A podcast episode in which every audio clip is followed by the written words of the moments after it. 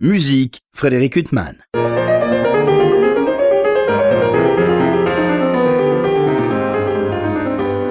Bonjour Frédéric Huttman au micro, j'ai le plaisir de vous retrouver pour un nouvel entretien. Aujourd'hui j'ai l'immense plaisir de recevoir le clarinettiste Ren Alevi. Bonjour. Bonjour.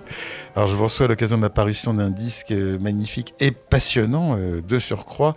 Trois chefs-d'œuvre euh, de Brahms euh, pour clarinette. Alors les deux sonates pour clarinette et piano et le trio opus 114 auquel les, deux instrumentistes ont joint le violoncelle de Claire Thirion. Pour ce qui est du piano, vous êtes euh, en compagnie de Yann Schulz, euh, qui est au piano forte, puisque ce disque a une grande particularité, puisque vous jouez sur des instruments euh, d'époque.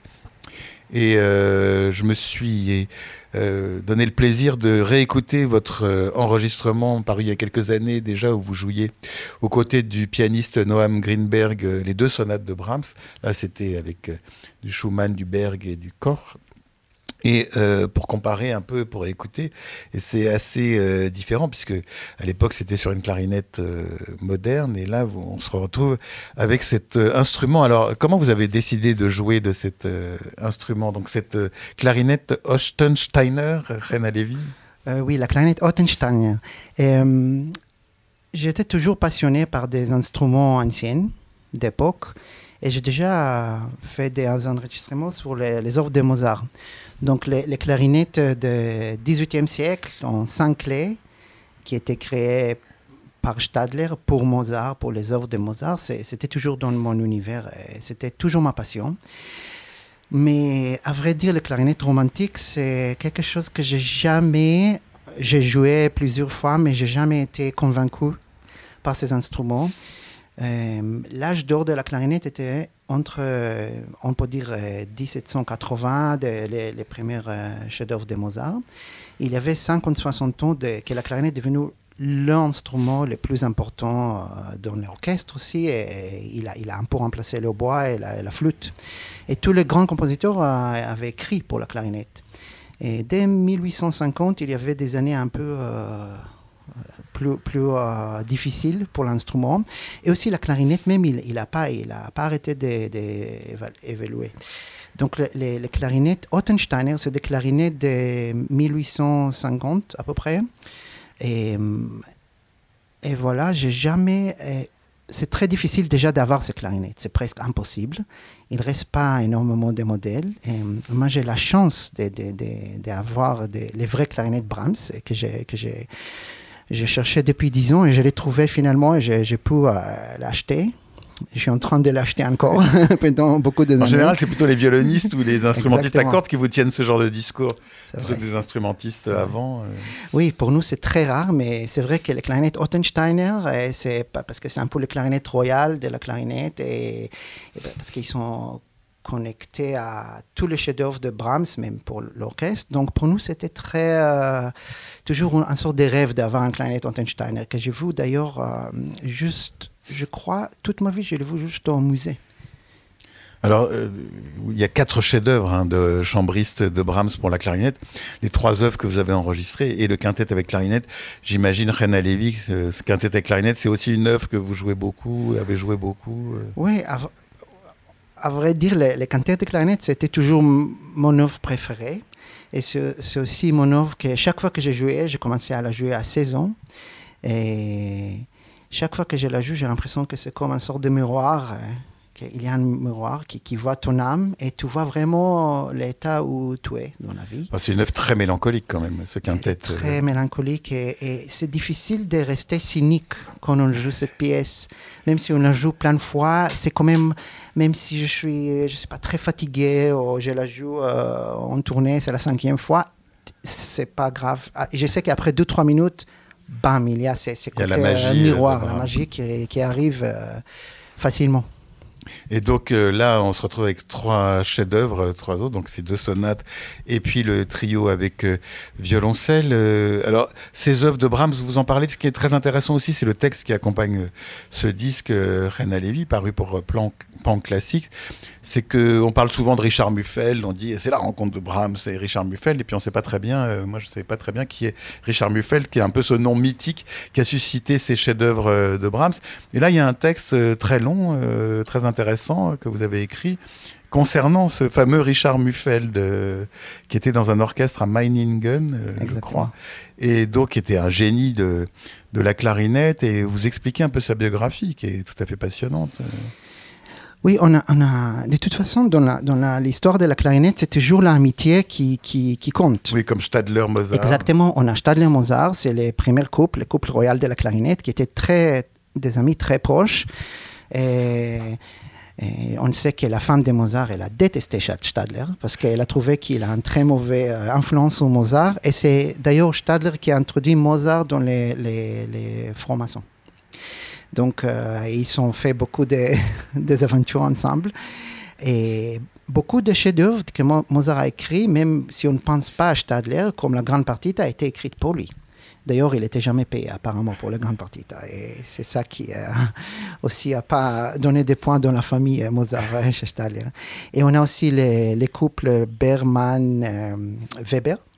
Euh, donc les grandes œuvres de, Weber. Et, puis on a l'amitié entre Brahms et Mulfeld.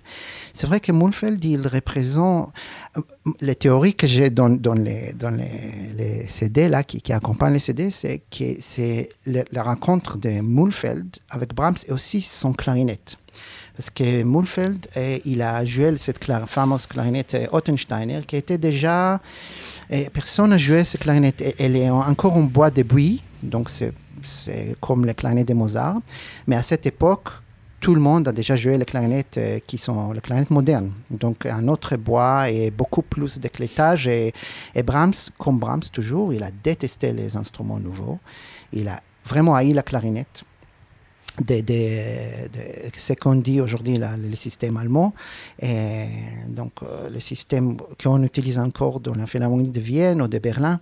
Et Brahms, il a trouvé tous ces clarinettes modernes et, et, les instruments qui empêchent l'expression musicale et empêchent les couleurs dans les phrasés. Et je crois que je comprends très bien pourquoi il dit ça.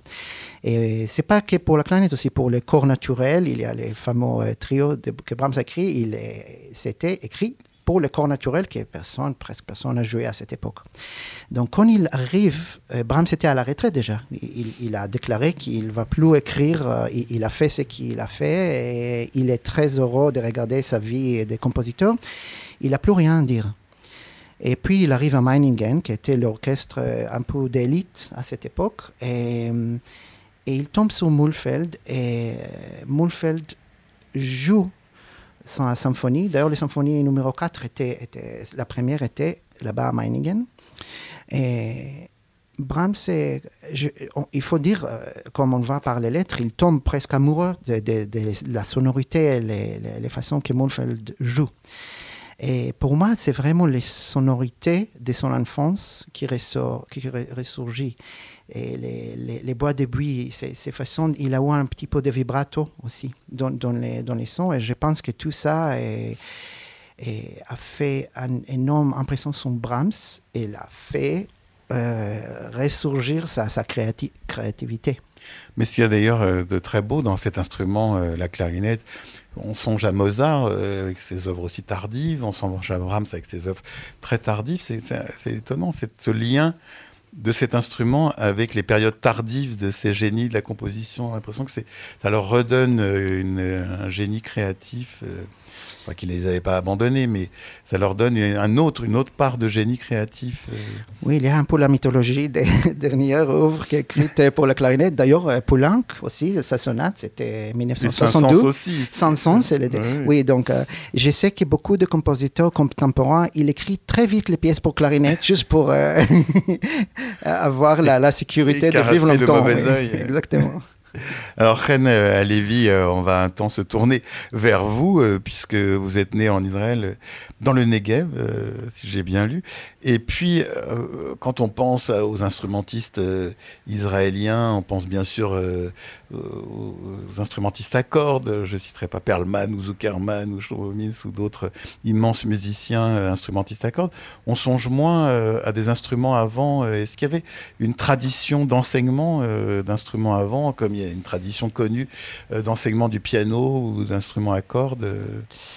et oui, il y avait des, professeurs très, très renommés.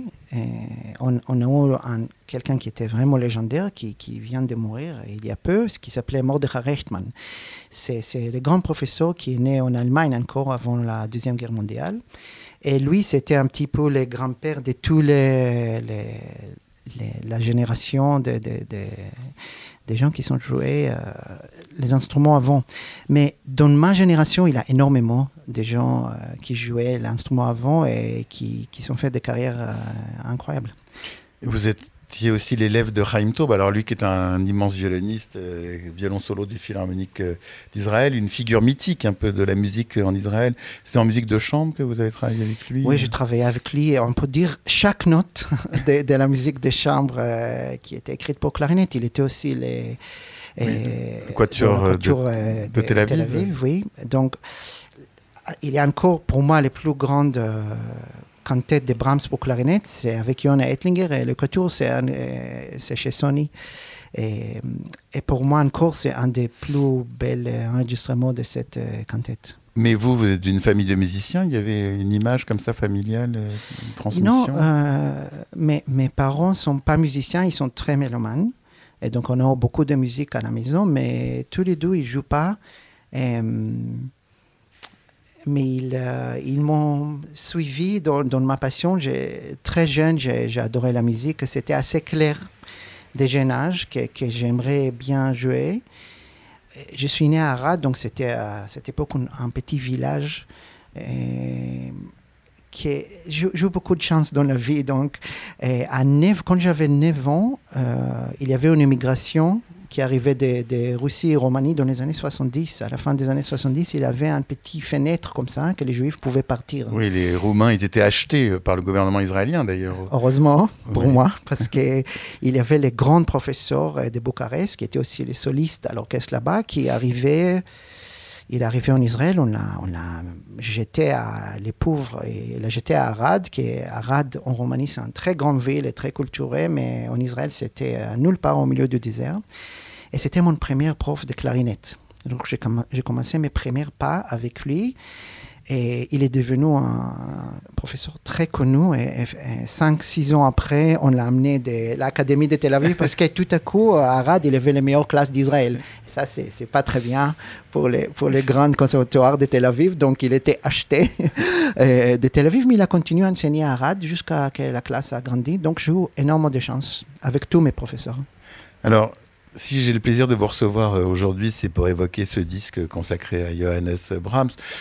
Ces deux sonates de Brahms, après on va parler du trio avec violoncelle, qui est un, immense chef-d'œuvre aussi. Ces deux sonates, euh, c'est une musique. Enfin, il n'y a pas une note qui soit pas sublime dans ces œuvres. Mais euh, tout est sublime dans ces œuvres. Mais l'adagio, enfin le mouvement lent de la première sonate, c'est peut-être aussi le sublime du sublime, euh. Euh, je ne sais pas dans quel état on est quand on interprète cette œuvre. Euh, pour ce deuxième mouvement des premières sonates, on rentre dans l'infinité. C'est comme si on est. On, est c'est, la, structure de cette, cette œuvre est très simple. C'est, le même thème qui revient six fois. Euh, donc il n'y a rien d'extraordinaire en soi, mais parce que ça passe par les, par les génies de Brahms, ça, ça devient. Chaque fois que ça, ça arrive encore une fois, ce thème, et on, on, on va ailleurs, on va plus loin, on va plus haut. Mais chaque mouvement de, ces deux sonates, c'est Brahms à son, à son sommet. Il n'y a pas un note de trop. Et aussi, tout est très. Euh, c'est des grandes Brahms. Il y a une idée très, très forte que Brahms suit et, développe euh, autour de, de, toute la sonate. Et c'est très, très fort ça. Alors c'est marqué Andante un poco adagio, donc on est entre les deux. comment vous choisissez un tempo pour ce mouvement qui, quand vous l'interprétez, est très naturel. D'ailleurs, le tempo, pour moi, est très proche de votre enregistrement précédent, où vous étiez aux côtés de Noam Greenberg. Mais ça s'impose, le tempo, pour ce mouvement? C'est une très, très bonne question. Parce que choisir un tempo, je, je choisis pas un tempo, et ça dépend de tellement de choses. Par exemple, pour cet instrument, ça, ça dépend pas mal d'instruments aussi. Parce que chaque instrument, l'instrument moderne, il réagit différemment. Et cet instrument, il a besoin, euh, pour développer les sons, on a besoin un petit peu un autre, un autre pour développer les sonorités, on a besoin d'un autre ton. Et, mais j'ai pas, j'ai choisi pas trop les tempos quand, je joue live. Ça dépend des salles, ça dépend des, pianos et il n'y a pas vraiment un tempo. Si si euh, si on joue dans l'acoustique un peu plus sec, il faut peut-être aller plus en allant et si c'est un peu la les salles de bain, donc on, freine un peu. Alors vous êtes aux côtés de, magnifiques musiciens euh, pour cet enregistrement. Yann Schulz euh, au piano forte, puis pour le trio aux côtés de Claire Thirion. Ce sont des musiciens que vous connaissiez bien avant l'enregistrement c'est eux qui vous ont approché pour, euh, pour ce disque? Bah, Ce disque est vraiment grâce à pianiste Yann Schulz. C'est, il m'a parlé beaucoup de fois et, avec énormément de persistance pour faire ces CD. Moi, j'étais très réticent et on a commencé à jouer ça au concert pour voir Vous étiez réticent à cause des instruments euh Exactement, oui. Et je ne savais pas si je peux vraiment euh, m'exprimer amplement dans, dans ces, instruments. Ils sont très difficiles à, euh, de jouer, je trouve. Cette clarinette Austin Steiner Oui. Et quelle est la difficulté par rapport à une clarinette, instrument habituel que vous avez? Déjà, elle est, elle est, moins immédiate. Les, instruments modernes ou même les instruments de Mozart que j'adore, euh, quand on joue les instruments de Mozart, on a l'impression qu'on rentre dans une boule et avec plein de couleurs, avec plein d'expressions. On, on, on, nage dans un son. Et si on joue l'instrument moderne, il y a aussi les côtés, tout est rangé déjà pour vous, et on, il faut juste souffler et ça fonctionne. Oui, enfin ça c'est vous qui le dites, parce que si je m'y mets, ça va être pareil. Oui, mais par rapport, par rapport à ces instruments euh, de Ottenstein, les instruments romantiques, il faut plus de temps de comprendre comment arriver. Et, il ne se donne pas. Il se donne pas. D'ailleurs, on sait que euh, Mulfeld lui-même, il a joué avec des vibratos. Il a joué avec, je crois, et je comprends pourquoi, parce qu'on a l'impression que ces instruments, on veut les remplir un petit peu plus avec les sons. Mais quand on écoute l'instrument après euh, un enregistrement, il y a un nombre de couleurs, mais c'est juste qu'il faut s'habituer et ça, ça, prend plus de temps à s'habituer à la capacité de ces instruments. Ils ne se donnent pas facilement. Alors ces deux sonates avec clarinette, euh, bien sûr c'est la base du répertoire de tout clarinettiste. Il y a aussi ce trio euh, avec violoncelle qui est une œuvre qu'on entend un peu moins euh, au concert, si tant est qu'on entende beaucoup les deux sonates avec clarinette. Là vous êtes aux côtés de Claire Thirion. C'est une œuvre sublime aussi que Brahms a composée juste avant les, les deux sonates. donc là aussi pour Richard Muffel, ça aussi c'est une œuvre incroyable.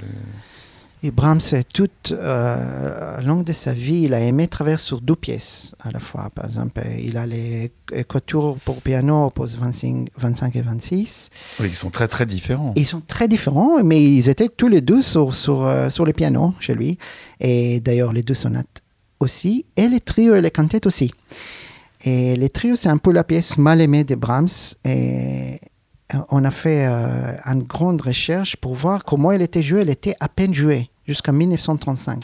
Donc la, première 40-50 ans de cette pièce, elle était euh, à peine jouée. Donc très tôt, on a dit que cette pièce n'est pas très réussie. Et c'était un petit peu les, les, Ça restait. Ça reste 100 ans après, ça reste encore. C'était la pièce qui Brahms a Alors qu'il y a moins que des bien dans la musique de chambre de Brahms. Ah non, mais pour moi, c'est une, une pièce étonnant, incroyable et grandiose.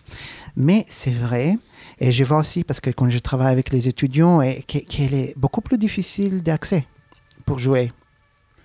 Même, même les, parties sont, même les parties de violoncelle, les parties de piano, il y a beaucoup des endroits qui sont bizarrement écrits un peu, même la clarinette, tout est, tout est un peu au côté.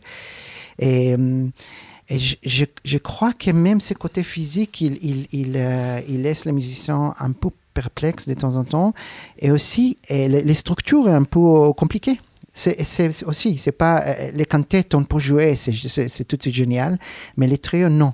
Il faut vraiment avoir une idée forte de ce qu'on va faire et une idée forte de, de à quoi il s'agit avec cette pièce. Alors, si on pense à ces sonates, euh, il y a un enregistrement euh, où il y a deux enregistrements de Barenboim. Il est enregistré avec euh, Gervais de Payer. Il a enregistré aussi une version, euh, la version pour alto euh, avec Minchas Zuckerman.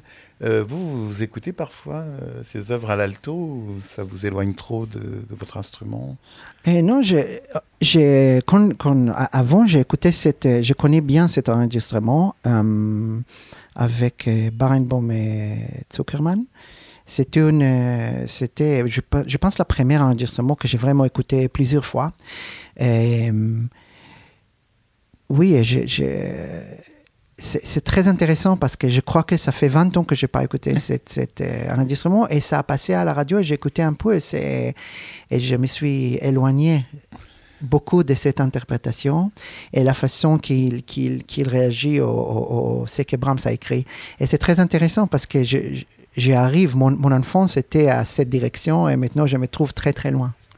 Il y a beaucoup d'évolutions parce que le disque que vous aviez enregistré euh, avec euh, Noam Greenberg, euh, il y avait les deux sonates de Brahms, il n'y avait pas le, trio bien sûr, puisqu'il y avait d'autres œuvres, il y avait les célèbres œuvres de Berg et Schumann pour clarinette et piano. Euh, pour vous, vous avez beaucoup évolué sur ces œuvres parce que quand on écoute, à part la facture instrumentale, euh, il y a quand même pour moi une proximité entre ces deux enregistrements que vous n'avez sans doute pas réécouté, vous, euh, ce précédent enregistrement de 2016. Mais pour vous, votre vision des œuvres, elle a beaucoup évolué quand euh, vous avez repris ce travail sur ces sonates? Euh, je crois que dans ma tête, j'ai évolué non-stop. Ça ne s'arrête pas de se de, de, changer, mes idées changent. Mais je crois que même si j'écoute des enregistrements que j'ai fait il y a 20 ans, je crois que les personnalités artistiques, elle est assez forte. Donc on entend que c'est moi qui joue. Dans ma tête, c'est c'est très différent, oui. Mais peut-être on entend les changements qu'on entend est, est plus long. C'est possible, oui. Alors, parallèlement à ce disque, euh, paraît un disque d'un compositeur israélien euh, contemporain, euh, Menachem Wissenberg. Euh, donc, euh, c'est des œuvres qui vous sont dédiées, Chen Alevi, donc un compositeur qui a 70 ans, je crois. Que, que vous connaissez bien. Donc, Oui, c'était mon professeur de musique de chambre quand j'avais 14 ans.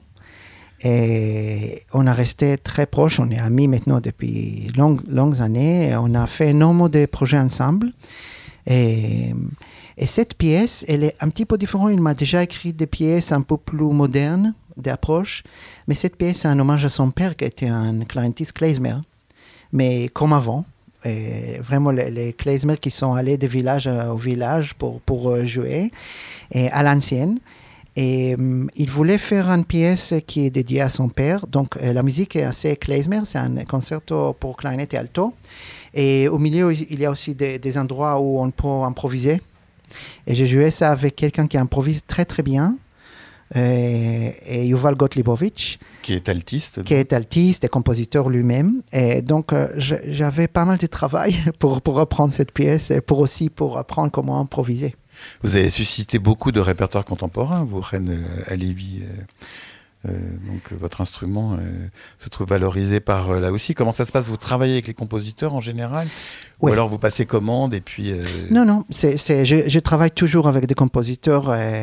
j'ai, j'ai commencé très tard la musique contemporaine. J'avais peut-être euh, jusqu'à l'âge de 20, 21 ans, j'ai jamais joué de musique contemporaine. Et en Israël, c'était très euh, négligé à cette époque. Maintenant, ça a beaucoup changé, mais à cette époque, il y avait vraiment rien. Il y avait quelques compositeurs, mais il n'y avait pas une vraie communauté de compositeurs, il n'y avait pas une, une, approche pour, apprendre la, musique moderne.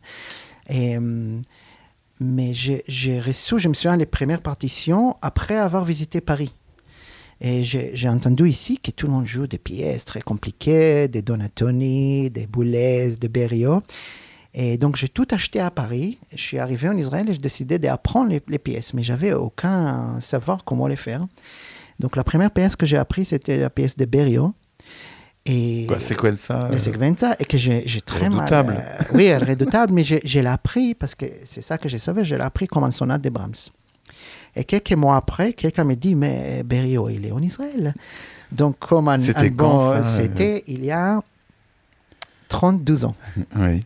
J'ai pas voulu vous vieillir, c'est juste pour savoir. Il a 32 pour situer ans. cet événement de Berriot en Israël. Et j'ai appelé sa chambre d'hôtel et il était tellement étonné parce que je me suis présenté, je dis qu'il n'y a personne, euh, je ne comprends pas la pièce, personne pour m'aider. Donc, s'il est en Israël, est-ce que je peux travailler avec lui? Il était tellement étonné que quelqu'un euh, l'appelle comme ça dans sa chambre d'hôtel, il ne savait pas quoi dire. Il a dit oui, ok, on se voit en bas.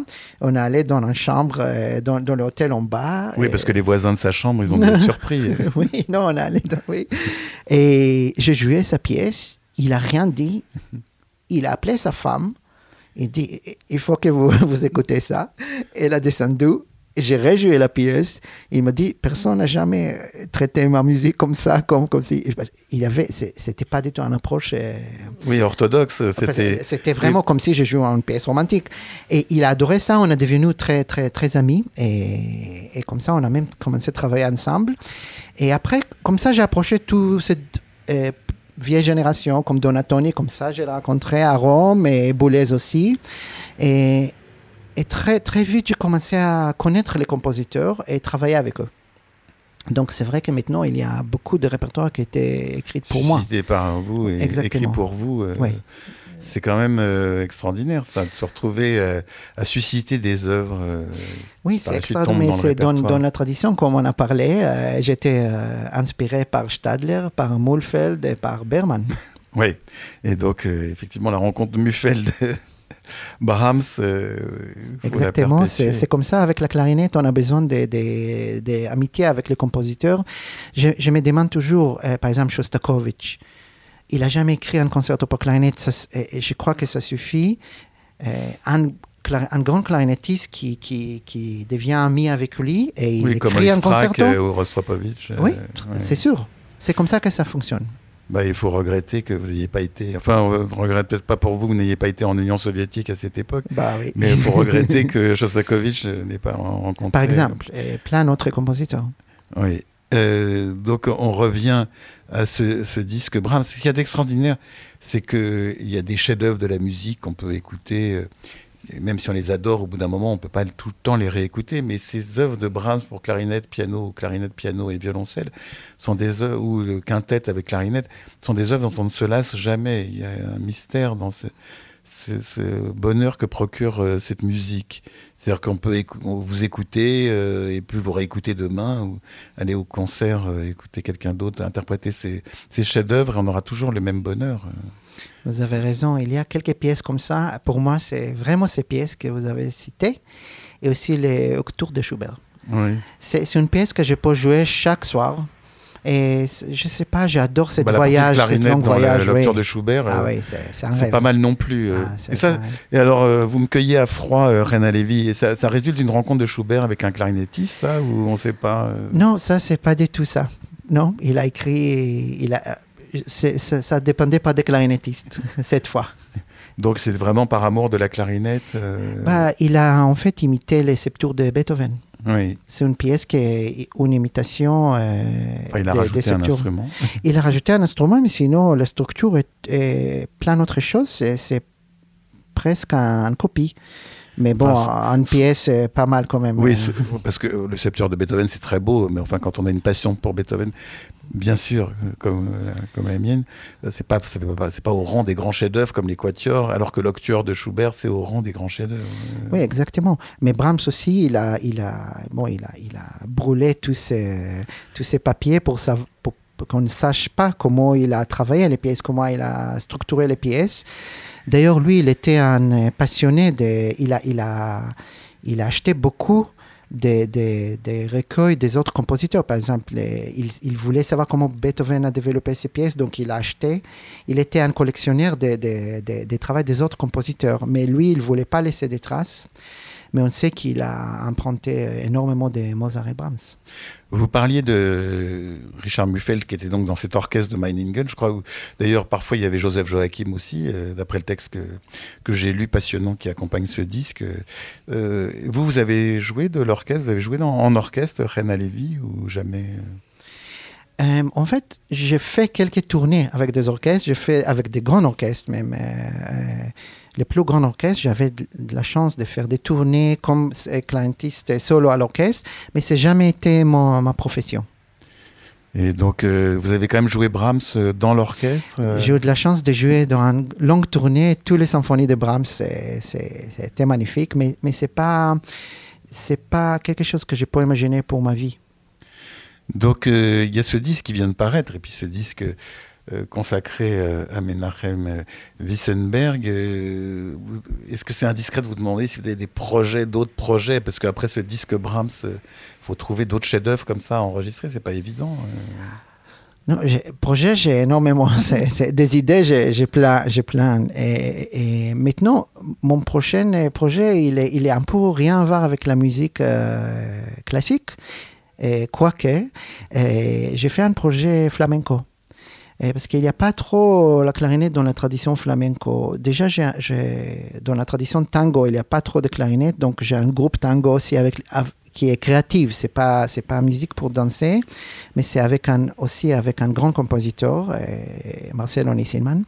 Et maintenant, j'ai fait un grand projet en Espagne, en Andalousie, avec avec une danseuse flamenco, la Moneta, et un grand compositeur espagnol, Mauricio Sotelo.